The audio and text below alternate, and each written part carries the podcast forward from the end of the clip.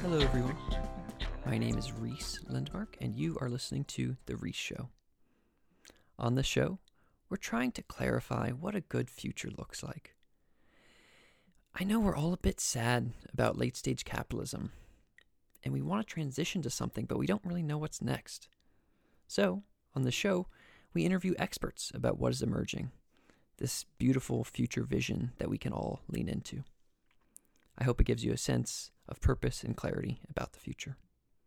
If you like the show, you know, feel free to do something about it. you can leave us a five star review. You can tell your friends. You can name your first child Rhys. Whatever makes you happy. And if you really dig it, we have an online school called Roote, where we help folks understand these root level systems to find our route forward. We have cohorts of world class systems thinkers that run every couple of months. So if you're interested in that, check us out at roote.co. That's R O O T E.co. Thanks. Today, I do a delightful interview with the internet linguist Lauren Gawne. We chat about how she's added emoji and also some constructed languages that she's made. So, enjoy the episode, and as always, I have a longer reflection at the end. Thanks. Today, I'm speaking with Lauren Gawne. Lauren is a linguistics lecturer at La Trobe University, and she's a key part of linguistics Twitter and the ongoing study of internet language. I'm so excited to interview her. Lauren, thanks for being on the show and welcome. Thanks, Rhys. Always happy yeah, to. I'm uh, excited to dive in. yeah, happy to always talk about linguistics. So great. And it's funny for me because I'm I'm kind of excited by linguistic stuff, but I've never actually had a linguist on the show, and so you're going to be my first. So when I mess things up, um, I request your um, uh, uh, patience with me. I guess That's totally okay. We're all we're all learning all the time. Is my theory. I'm always learning Exactly. new things about linguistics too.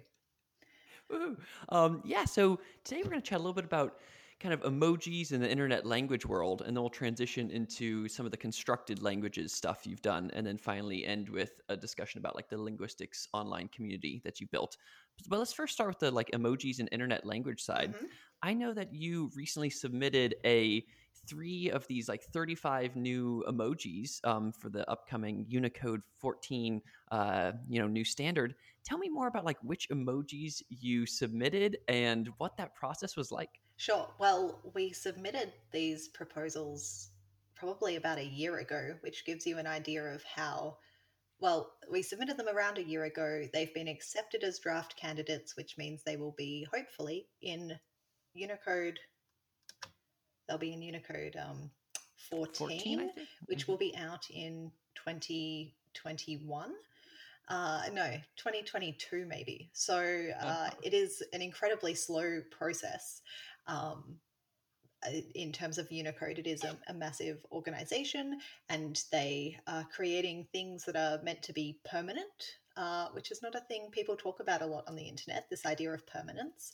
And so uh, the wheels of Unicode turn very slowly, but we, I, I submitted proposals for four emoji actually only three made it through to this Hmm. round um, we i submitted these along with my podcast co-host Gretchen McCulloch and uh, Jennifer Daniel, who is a uh, designer at Google.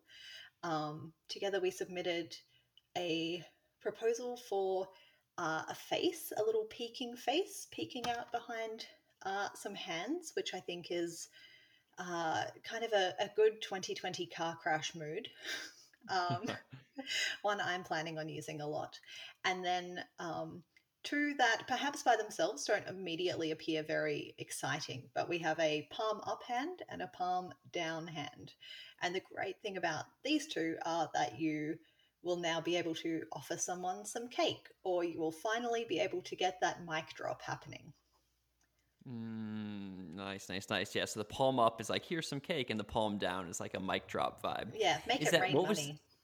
Exactly. What was the um and it's just so interesting to propose something for Unicode and like to like you will have perhaps a creation of a new language and a new emoji for all of us in the world. So I guess first thank you for doing that and putting in that effort.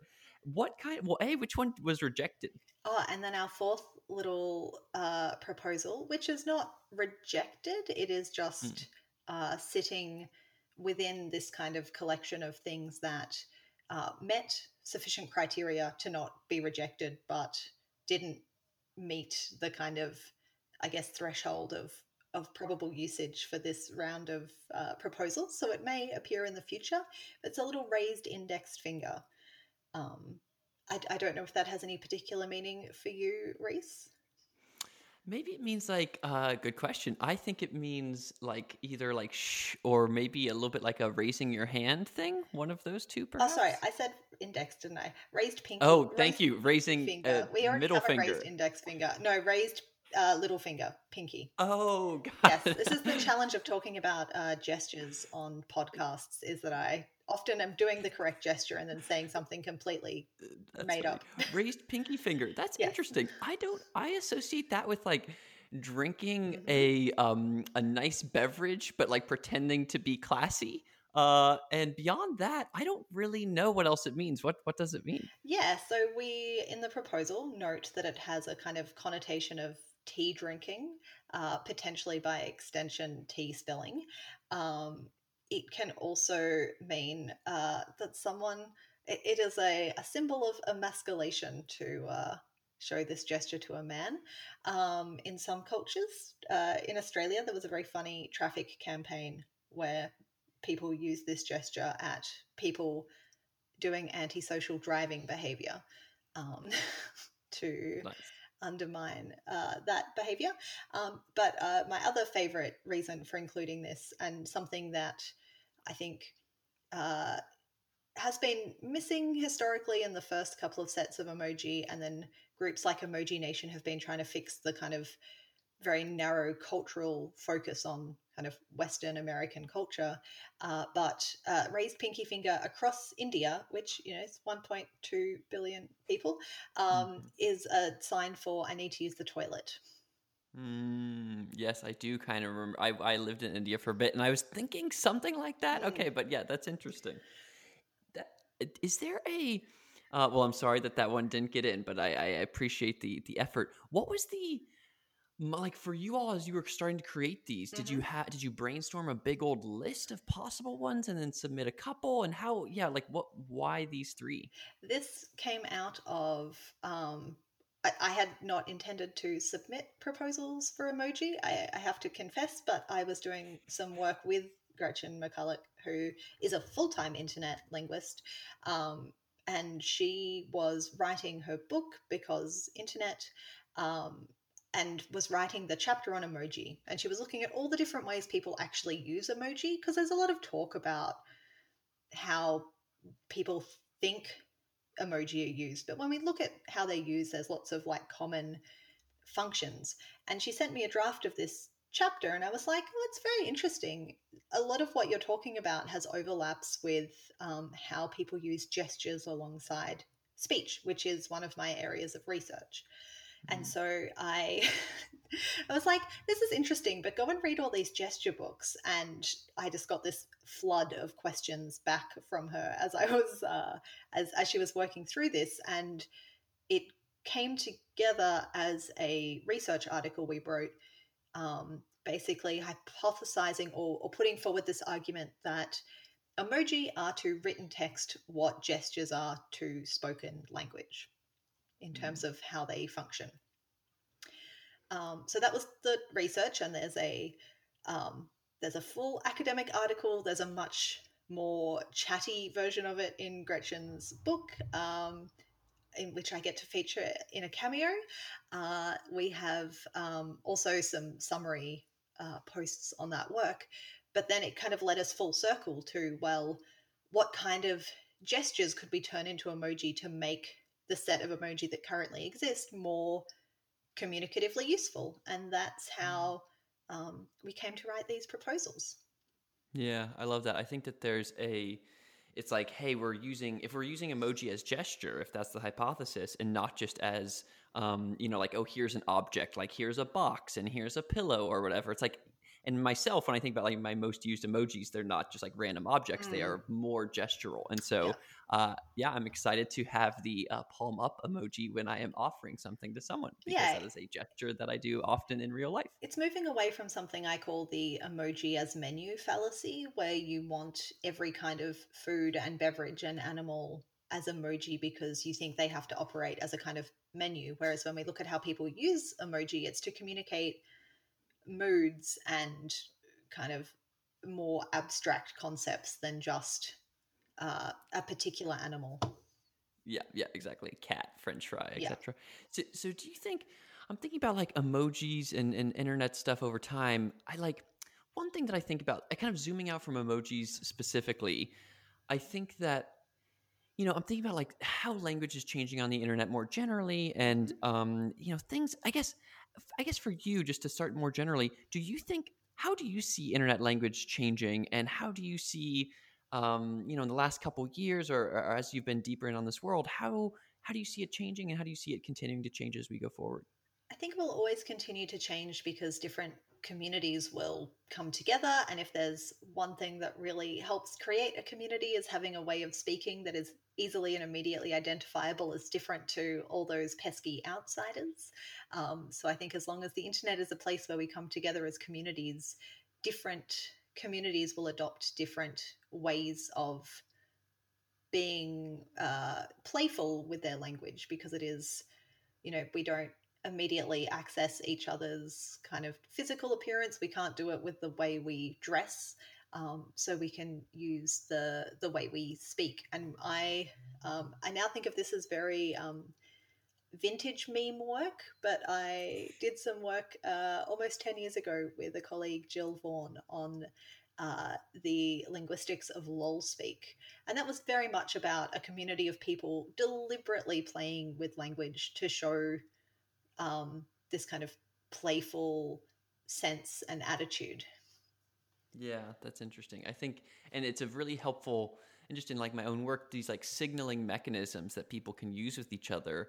Uh, I used to work in the cryptocurrency world, and mm-hmm. one thing that they did in that world was change the word hold like hold on to your cryptocurrency even if it's going down or whatever they just changed it. There was like a misspelling one time where they swapped swatched or sorry swapped the l and the d. So it's hodl h-o-d-l and the community loves it. Um, and then there was a second one where instead of saying where people were saying, "Hey, let's like build more applications and more you know good technology for people," they changed the L and the D in build. They changed it to be bidl, B I B U I D L. And so thinking of those as like they're essentially just in group signifiers, or it's like, do you know mm-hmm. the the thing that everybody's talking about? Do Absolutely. Think, yeah, I mean, and, and as you think about this, is there a like do you have any favorite like neo how do i even say that word? Neologisms? Ne- neologisms? Neologisms thank you. Yeah how do you how, do you have any favorite new words? What favorite new words do you have? Oh gosh um, that is a great question. Uh, i uh, this is where i i feel very uh, out of a lot of I'm like there is amazing language happening on Twitch streams that goes straight over my head.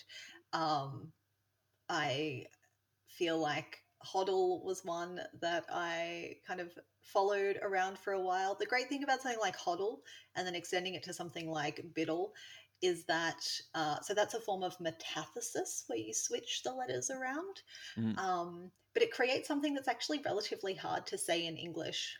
Um, and that becomes part of I, I, mean if linguistics is good at anything it's absolutely destroying a meme through over analysis um, so watching people kind of deliberately and playfully tie their themselves into knots and the like you know we do spend most of our time on the internet interacting in text and so you can do that and then trying to translate it into speech is another layer of of the play there.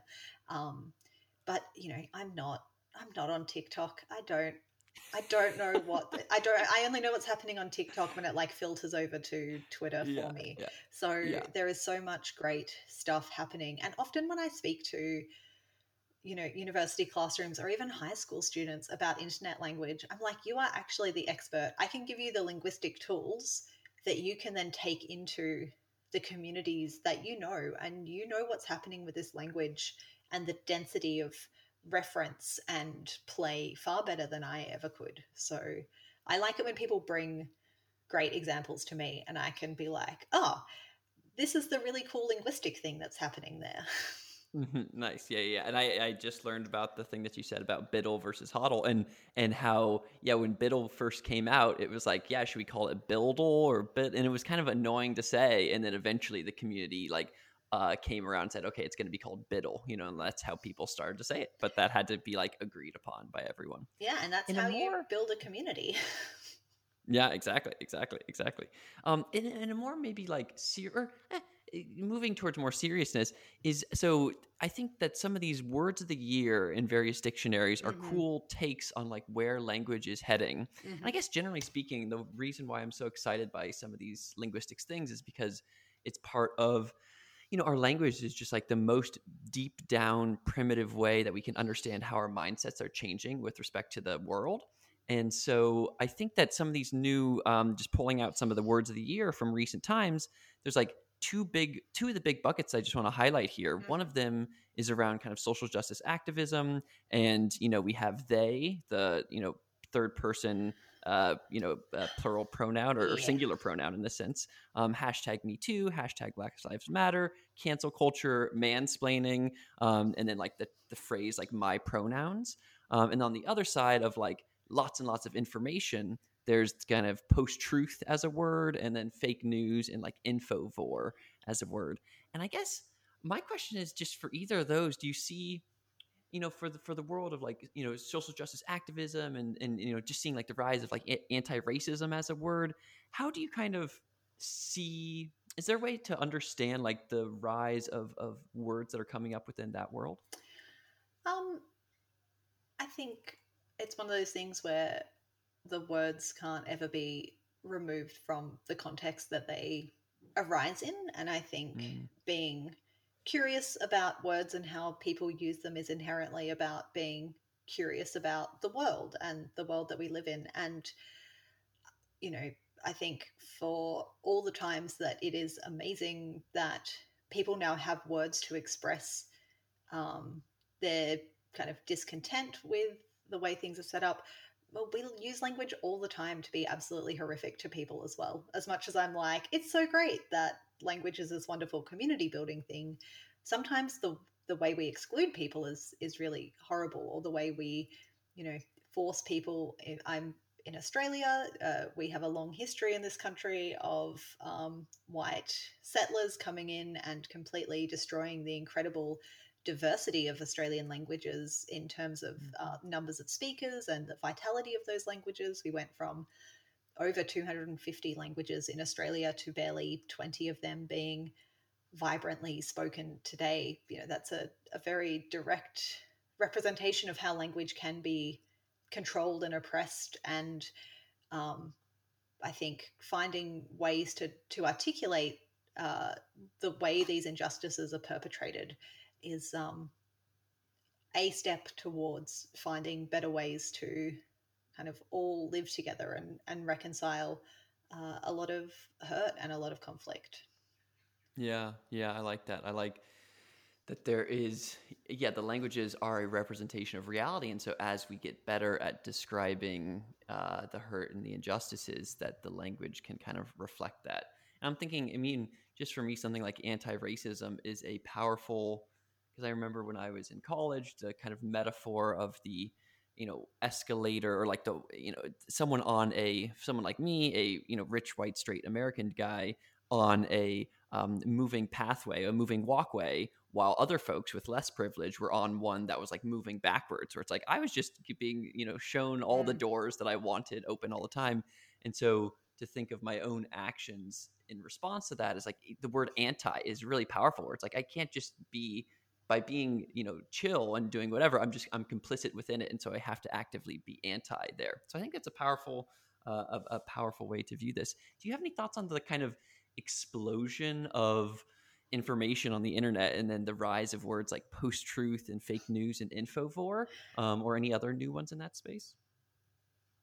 I think the internet has certainly added an additional dynamic to uh, media consumption. I'm I personally, like, I will do no research on this, but I'm really interested in um, a recurring motif in the very problematic QAnon conspiracy type things of doing mm. your own research. And um, that often means consuming a bunch of pre created YouTube content that is deliberately targeted to reinforcing particular worldviews. And I think about how different that is to doing your own research as an academic and going to primary materials and coming up with hypotheses and testing them. And um, I just think that one thing this internet proliferation of news has shown us is uh, that we do need to teach ourselves to be more literate and more wary without being kind of skeptical of people and their intentions, but being skeptical of the news we consume. I mean, I also just think individuals aren't going to solve the problem of things like fake news um, just because of the, the scale of it. But um, it's certainly an interesting era to be navigating, and I feel really grateful to have had an education, but also a kind of perspective on things that allows me to uh, kind of approach all the news I consume, whether it's from a mainstream media outlet or um, a random blog with a, a degree of uh, critical insight. Yeah, yeah, I like that, and I and I, I feel similarly grateful there, and I think that there's a yeah, it's kind of an ability to instead of just view the content itself, to kind of view all the meta stuff around it, around what kind of uh, framing are they using, and what site you know is it on, and what's the bias, and those kinds of things. Yeah, it makes me think of um, this this world of um, like emotive conjugation or Russell conjugations, where you take a word, um, something like uh, back in the day it was global warming, and then then it was like, oh no, let's make it more chill, like climate change. It's like it's not bad, it's just that climate is changing, and now there's like the other flip of that, which is like, no, this is a climate crisis, and so just for me when I'm like viewing things on the internet, trying to like view each word and see like which like emotive conjugations it's trying to use, is there a way?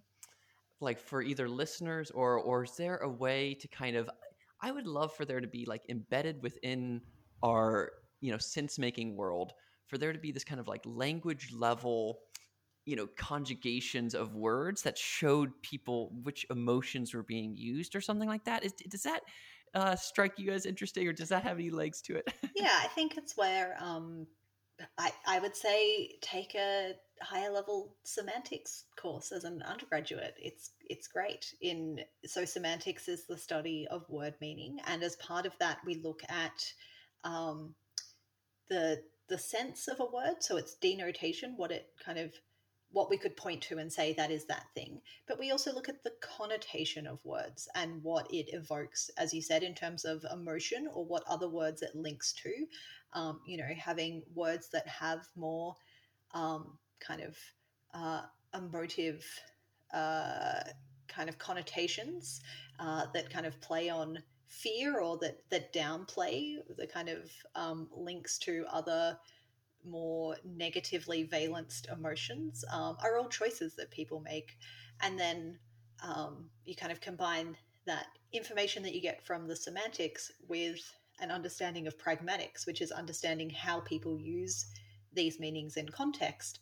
And when you look at pragmatics, you're looking at um, you know, what is my stance? What am I trying to do in terms of the kind of emotive effect I'm trying to convey what am I kind of what is my information state? Do we have an information asymmetry? Am I kind of withholding information potentially, or um, am I deliberately feeding things to you slowly to make you more compelled? Um, this kind of, uh, yeah, I, I feel like this is one of those times where I'm, I'm grateful to have that linguistics training. Yeah.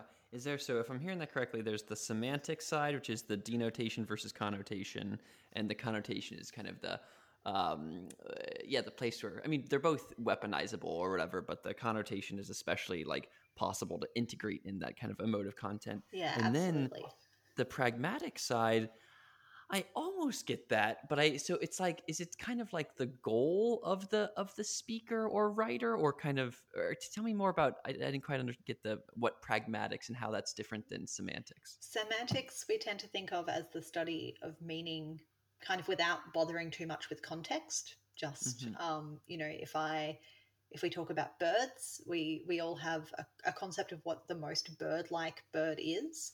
Um, and then if I, you know, we talk about penguins, we have a very specific idea of what a penguin is. Um, penguins are technically birds, but they may not fit into the center of our kind of understanding of what a bird is. Um, and, you know, we can do all of that without thinking about context. If we think about um, pragmatics, which is meaning in context, that's mm. where we start to get a whole lot more baggage because we can use um, kind of uh, kind of our cultural differences around what is polite or impolite to talk about. Um, I can do things like um, I can ask you a question, but it's not really a question. It's um, more of a I'm actually asking you to do something. So, you know, if I if I asked your listeners, um, could could you subscribe to this podcast and and rate it on iTunes, uh, you're not literally asking them if they can pull up their app or pull up the iTunes listing. Um, you're you're really compa- like telling them to do something. Um, mm-hmm. So you know, we kind of I always love semantics and pragmatics because you kind of teach students, you know, a, a question has this kind of grammatical structure, and then suddenly in the real world you go, oh, people are using things that look like questions, but they're really making statements all the time. And um, when you actually look at how language gets used in context, that's where all the the fun messiness comes in. Mm-hmm. Got it. Yeah. So the pragmatics is the meaning and context, and that's when you, yeah, you take yeah. the word like climate crisis or climate change or whatever, and you're like, okay, it's embedded within a certain, you know, article or a certain kind of uh, yeah goal of the reader or the listener and, and that that kind of or certain images that are in the screen and so that changes their their uh, re- how they receive the the meaning as well. Yeah. Um so is there this makes me think about kind of the second big topic today around constructed languages and the work uh, and so for le- readers that don't or for listeners that don't know it's great. You know, there's this whole world of um, con- languages that you can construct from scratch uh, instead of just allowing them to evolve naturally, like you know English or Hindi or whatever. And um, Lauren has actually done a made a constructed languages. So, can you tell us about the language you made and and what it was like to make it? Yeah, absolutely. Um, I part of my day job is documenting and describing the grammar of languages where people have not done this before. Um, especially, I'm particularly interested in Tibetan varieties that are spoken in Nepal. And um, to do this work, you kind of spend a lot of your time going, I can see what they're saying. I have a literal translation, but I'm trying to figure out what the grammar is doing. And so, um, as a hobby, it's kind of relaxing to be the benevolent overlord of a language. And you go, I will create the verbs so they're set up like this and i know exactly what is happening because i put this together.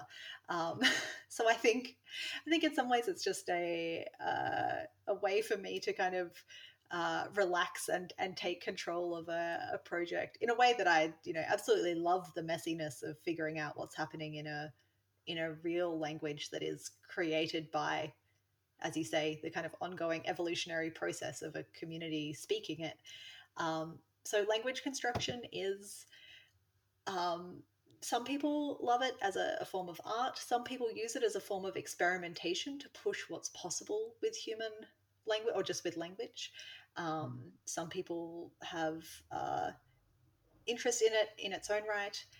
Uh, I have enjoyed creating specifically um, the Aram-Tescan language for the um, fantasy world of PM Freestone's Shadowscent books. Um, so this is a world where a lot of the social construction uh, and the world and the religion are built around um, smell and the sense of smell and scent.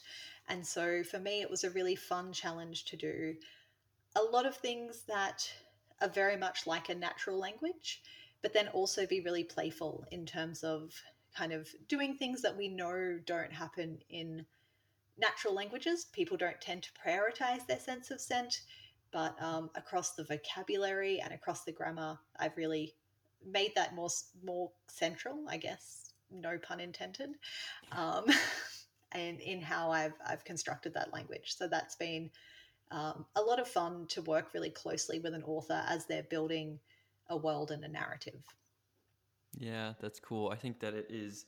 Uh, well, a the first thing to note is the Tibetans in Nepal. I actually I studied abroad in Nepal in 2011 with uh, Tibetan folks, and so you probably cool. are you are you in Bodhanath or where are you in the which regions are you studying? Folks? There are lots of Tibetans in Bodhanath. That's true. true. Yeah, um, the Tibetan languages kind of spill all the way across the Himalaya, and so yeah. um, Nepal as a country, as you will know, but if you want to visualize it and you don't have an atlas to hand, just think of a, a long, thin country, and all the way along the kind of top northeastern boundary are the Himalayas.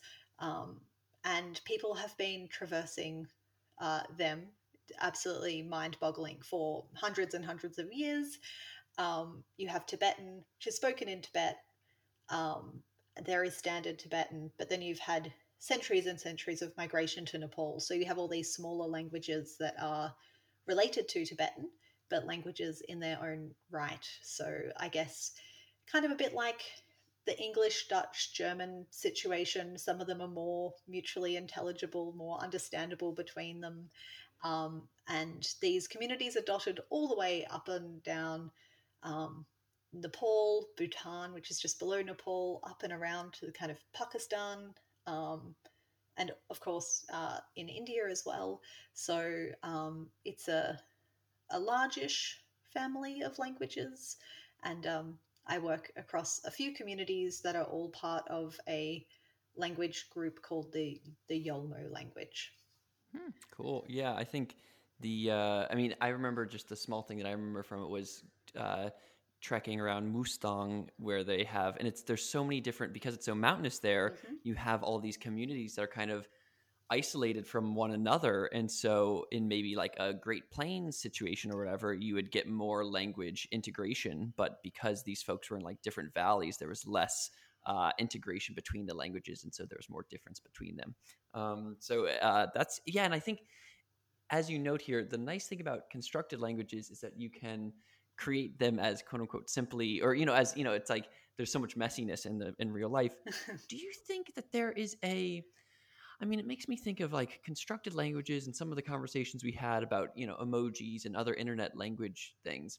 It's weird because constructed languages like none of them have been successful um but like i guess do you see there being a you know some amount of constructed languages or some amount of like iterative constructive design that you know eventually gets integrated into human speech somehow or human language i'm going to uh debate the premise of your question if that's okay. Ooh, great. Yes, that's perfect. That's amazing. Yeah, I, I can be super wrong. I assume by successful you mean have been taken up by a population of speakers. Mm.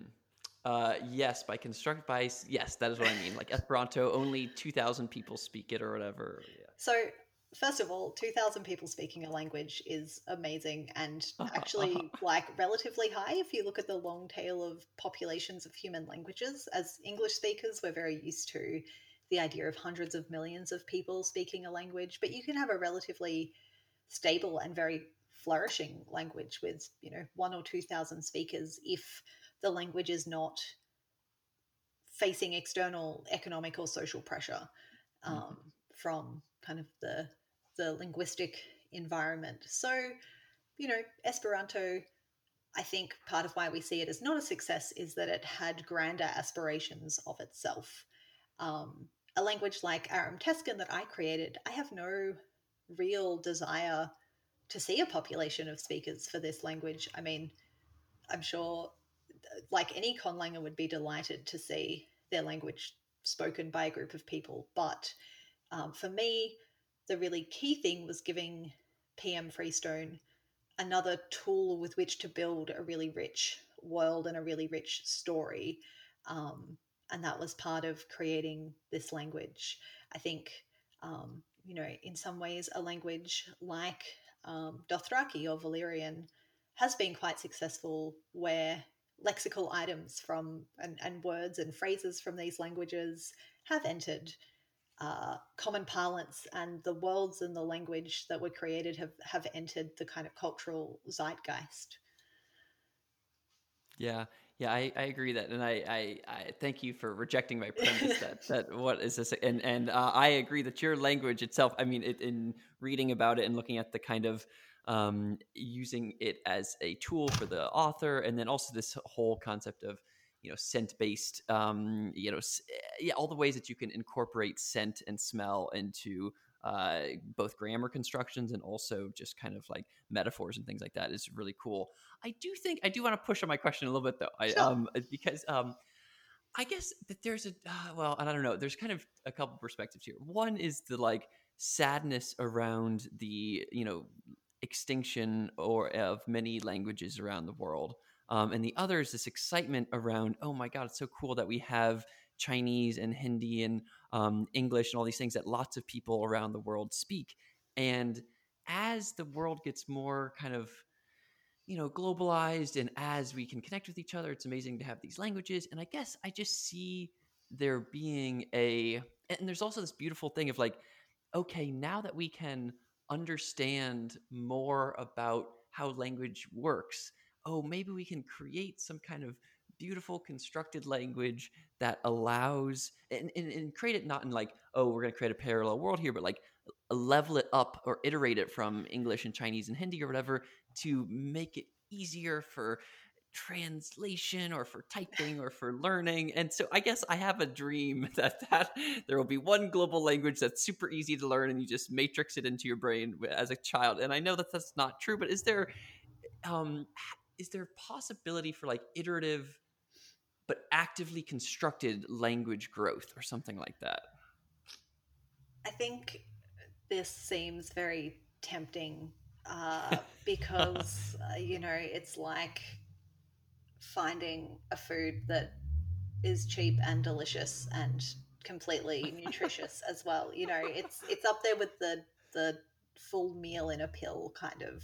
Um, we want everything to be very clean and orderly. And when we actually look at language, the all of those fun things about um, you know how people use it in context and all those connotations that messiness is just part of the actual incredible elegance of the design of language. And we know that as soon as esperanto gained a sufficiently large community of speakers all of the inelegance that zamenhof really loathed in languages and tried to construct out of Esperanto um, came back in because mm-hmm. that's what happens when you have a group of people and, and language is one of the best iterative design things that we have every generation iterates on it it creates words that it needs it innovates you know something like singular they is amazing because pronouns are what we call a closed class of words it's mm-hmm. actually really hard to create new words. It's very easy to create a new noun, create a new verb, do it all the time.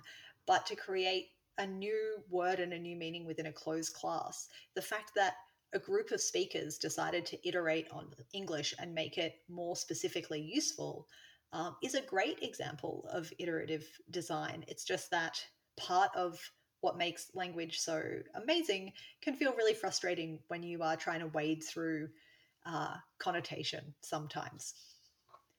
Yeah.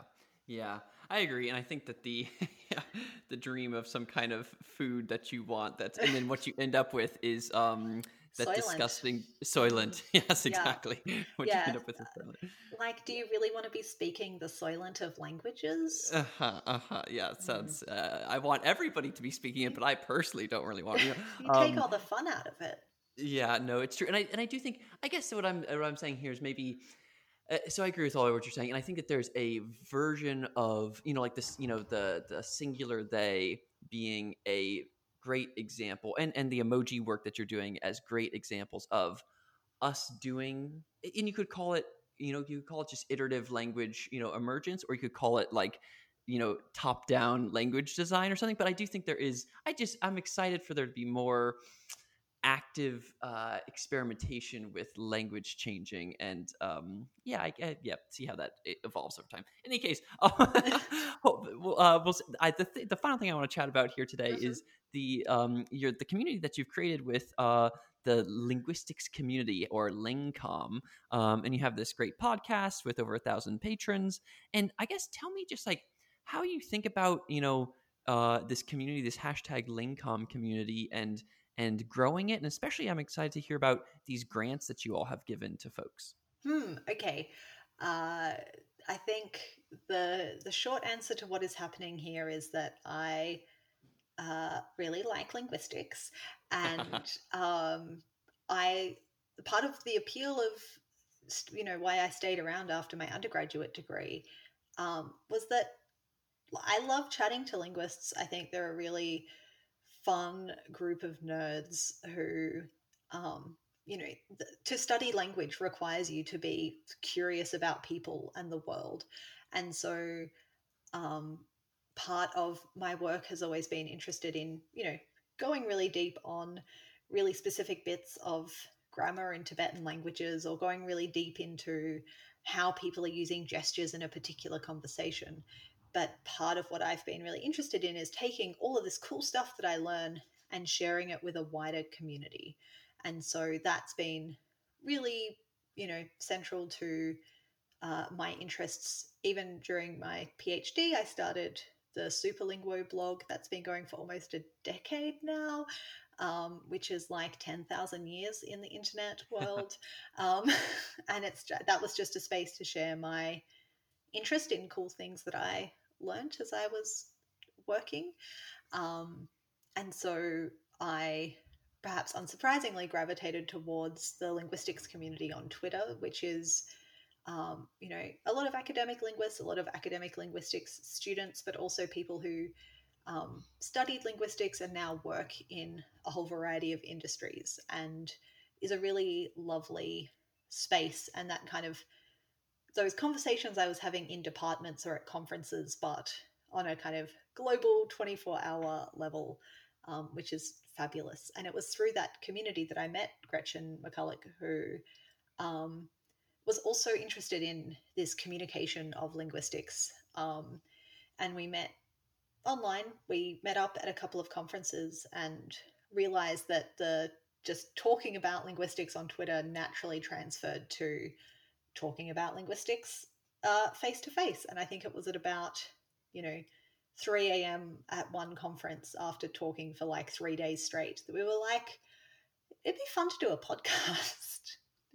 um, which you know brought in uh, some of my background in community radio from my undergrad days, and so I was really excited at that prospect. And I kind of tell this story because this whole project and where we're at now. Um, so there's the Lingthusiasm podcast. Um, it has, as you said, around a thousand patrons. We have a, a, Discord server for those patrons. We also have the general linguistics community on Twitter. And we're both passionate about the fact that there are still so many people who get to learn about linguistics or want to keep in touch with um, their kind of interests from their degree. Um, and, you know, you can be a fan of linguistics in the way that, you know, you could be a fan of art and go to museums, um, or you could be a fan of sport, I'm told. Um, and we wanted to help build that idea that there could be this space. So the Lingcom grants, it's actually linguistics communication. Um, oh. But I do like that it also could be linguistics community because we do very much in a like not a gross top down build a production company media empire kind of way, but we created these grants of 500 US dollars uh, last year um, and funded for projects for people doing cool linguistics communication to new audiences. And it was very much built on the model of the Awesome Foundation grants, if that's a thing you're mm-hmm. familiar with, mm-hmm. where it's yeah. just $500. You've got a cool idea. There's no strings attached. We're not going to, you know, demand to see those six podcast episodes or whatever you promised. Um, but we also did a lot of um, or you know an amount of uh, catching up with people and helping them plan out and talk through their ideas. And all four of those grantees, um, I can send you the link to the website where we've put a little summary, and all of their projects are happening, and it's so exciting. Yeah, and I love, yeah, and I'll definitely link to that uh, for the listeners. I think it's so cool. And the person, the Awesome Foundation, uh, the one of the co-founders of that, Tim Hwang, has been on my podcast, and we've chatted about Awesome Foundation then. And I think it is uh, such an amazing. I just love this model of having a Patreon where you all, and I don't know, we don't need to go into like the percentages that go to y'all versus to the grantees, but it's just a cool thing where what you're mostly doing is acting as kind of like a Schelling point for folks where you say, hey, if you give us some money, yeah, some of it will go to us, but some of it's also going to fund these grants for people in the community to do stuff. And so it's this really cool kind of like, you know, self tax or like letting the money flow through you perspective where you're just kind of like building out the community with these grants. So I think that's just so cool. And I would love to see more people on Patreon do that, which is to like give grants to more community members. The other thing that I think I really love about it is that um, this is a, a, a, quote from you on Twitter, which I think is cool. And you say, hey, the quote says, sometimes people tell me about other Lingcom projects and they sound really worried, like, oh, this is competition I should be worried about. But in reality, more good Lingcom is good for everybody. I'm more worried about there not being enough. And I think that mindset is great. Could you tell me a little bit more about like the underlying? Because in theory, it's like, oh, there's this other Lingcom project. Like you should be worried, like you're going to lose patrons or whatever. Yeah, I'm really uh, interested in. I and I say this like I, I've never been interested in marketing, and then once I realized my interest was how do I market this thing that I think is cool and this way of analyzing language in the world that I think is really useful. How do I market that? And as soon as I started reading kind of marketing and business development literature through the lens of how do I get more people interested in linguistics, I've become weirdly interested in uh, kind of marketing theory. And the, I guess, the theory behind that tweet is that, you know, as I said, I think people, there should be space for people to be fans of linguistics. And I don't want them to just be a fan of linguistics through listening to my podcast. I want them to feel like there is a whole ecosystem. And, you know, I'm not competing with other linguistics podcasts. I'm not even really competing with other like nerd content. We're out there competing with like food documentaries on Netflix and you know scrolling through TikTok endlessly. That's that's who we're competing with. Yeah, and, and and the hope is that yeah, the uh, scrolling endlessly on TikTok first is listening to a nice educational podcast about you know uh, linguistics. It's like you only you can choose. Um, I'm super well, excited you. for the person who uh, starts a really banging TikTok linguistics account. I am that maybe is that is what will get me on there. Yeah, that's funny. Um, I think I agree, and I think I would not be surprised if it already exists, or or we'll learn about it soon. So I'm excited. I'm excited to see that. Um, well, with that, uh, thank you so much today for coming on the show, Lauren. Uh, I really, I do thank you again for making emojis for all of us, and I know that um, uh, I wish you know give you all the internet points for that. Um, and then thank you for your pushback as well on the constructed languages. And I especially enjoyed how you uh, connected language to humanity the whole time. Where just like being curious about language means being curious about humans. So. Is there a place that folks can? Uh, where can folks find you on Twitter or or your podcast? Yeah, I am on Twitter as Superlinguo because uh, I started hanging out there as the blog and then slowly de-anonymized. So uh, the the blog is Superlinguo, uh, the Twitter is Superlinguo, and then the podcast is Lingthusiasm because we are enthusiastic about linguistics. Woo! Yay! Um, and so am I. So th- again, thank you for coming on the show today, Lauren, and uh, have a good week. Thanks so much, Rhys.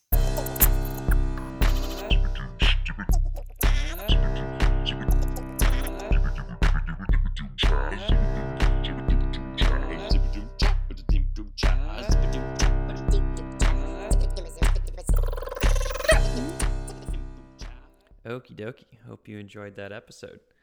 I have two big thoughts here.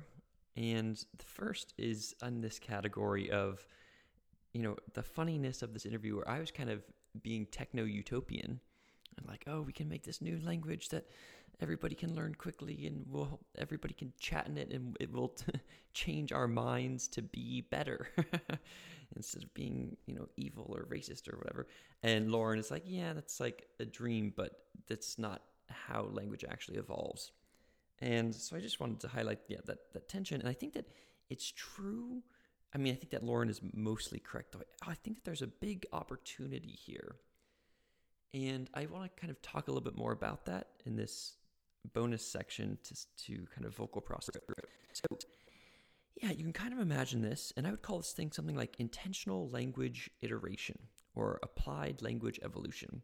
And the idea is that if you have constructed languages on one end of the spectrum, where you're making something new, like Esperanto, and you have something just like natural language evolution on the other side, where people are, you know, coming up with new words randomly or whatever.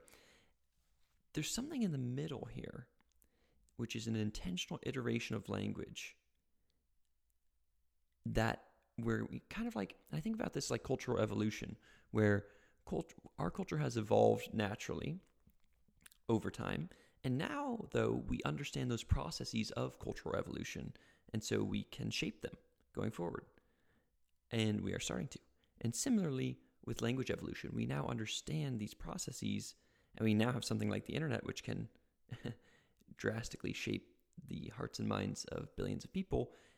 And so we can, instead of saying, eh, language is just going to evolve how it evolves, we can iteratively and, you know, intentionally uh, evolve it. So this is, you know, applied language evolution.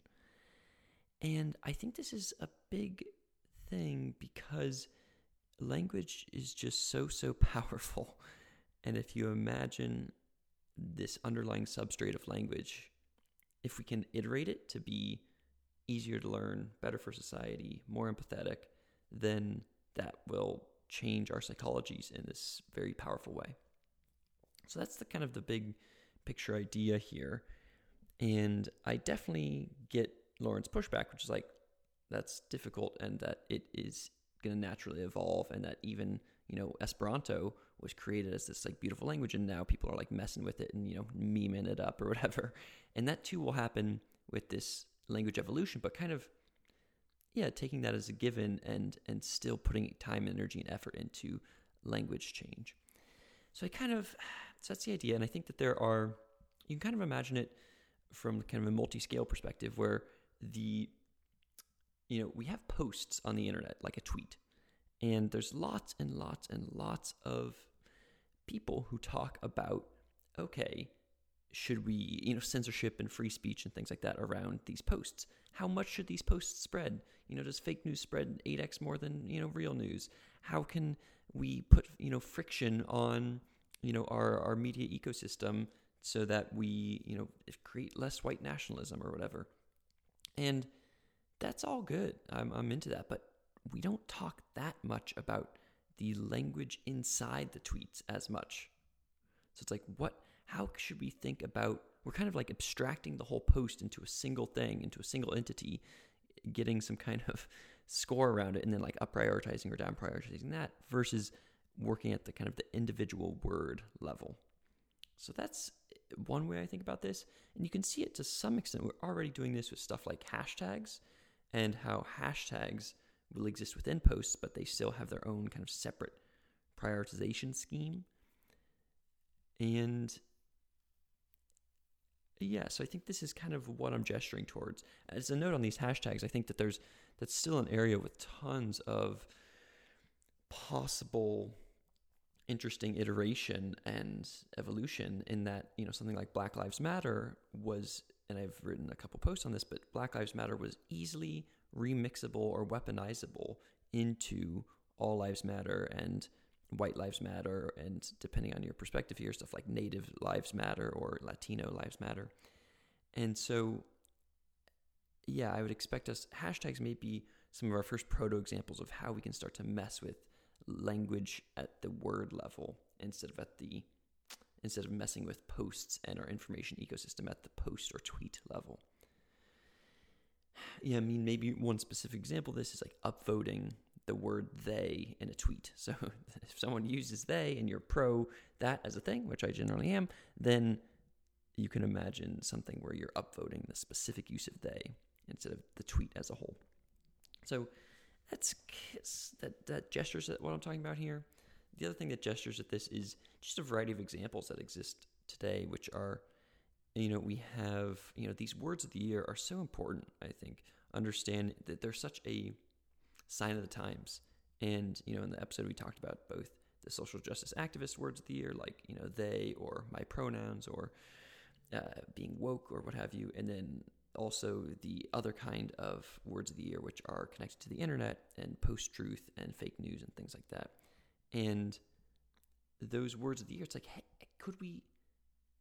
What words of the year do we want to exist in the future? And I know that that's that's kind of you know stating that too aggressively and saying, ah, we will make X Y Z the word of the year, but also we could have a beautiful vision for what we want these words of the year to look like in the future. Do we want fake news to be a word of the year in the future? Probably not.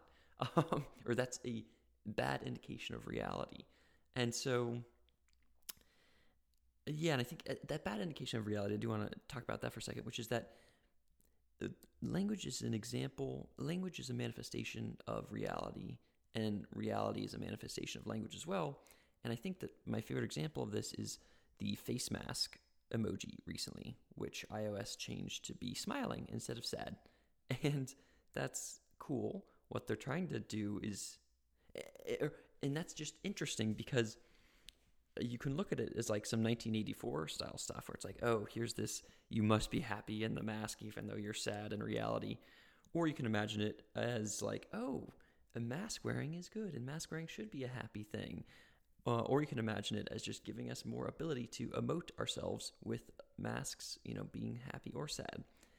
And I, I bring it up right now because just like with, you know, something I was giving the example of fake news,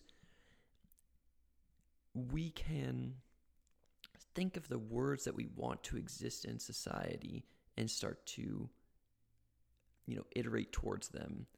And those words will both be a manifestation of the actual moment and they will be where we're trying to head. Just like the smiley face emoji, or the smiling mask emoji, is a manifestation of the world as it is, aka people with masks on, and is a manifestation of where we want to head, which is a more smiling populace of happy people. yeah, so that's um that's some of the examples here. And, and we're just seeing so many. I mean, there's some other emoji examples of, I mean, emojis in and of themselves, I think, are just, they are this applied language evolution idea where we are getting communities together to determine what languages or what emojis exist and which ones get on keyboards and stuff. And, you know, the kind of classic example of this is in 2016, Apple decided to use the water pistol for the gun emoji, they decided to use a water pistol instead of a gun.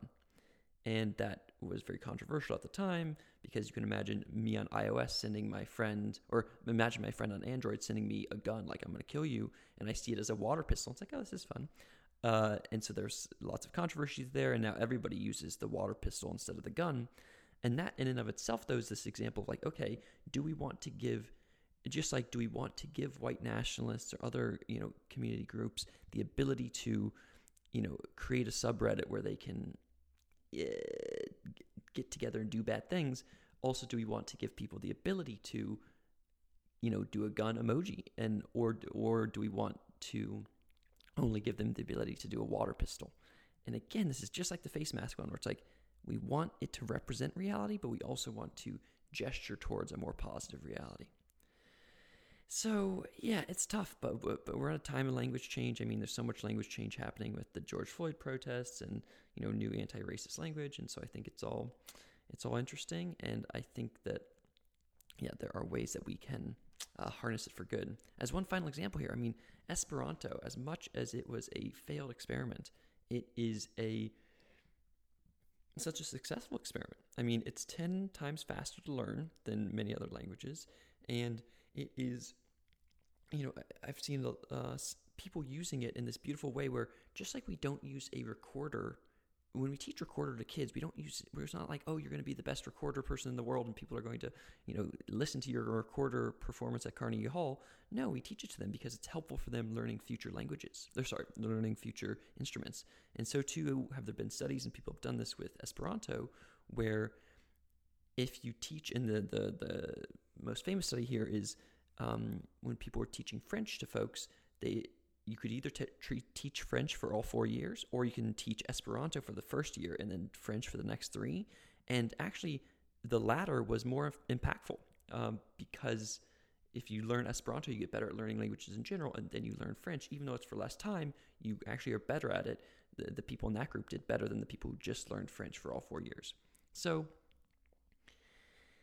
I think that there's a lot of space here for a new kind of Esperanto, eh, or, or the, the energies behind Esperanto to be applied to language evolution at this intersection of our information ecosystem and hashtags and emoji and the ability to be serious and take it seriously how our language evolves through time.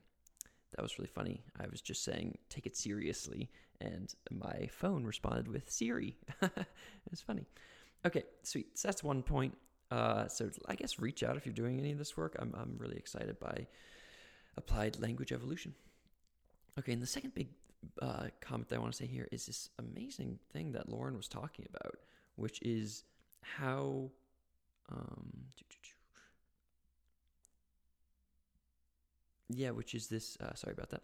Um, uh, Lauren was talking about how language is this amazing signal for community, and that being in a community on the internet or being in a community not on the internet, you can signal with your clothes and with your hand gestures and with you know geographic location, all these things.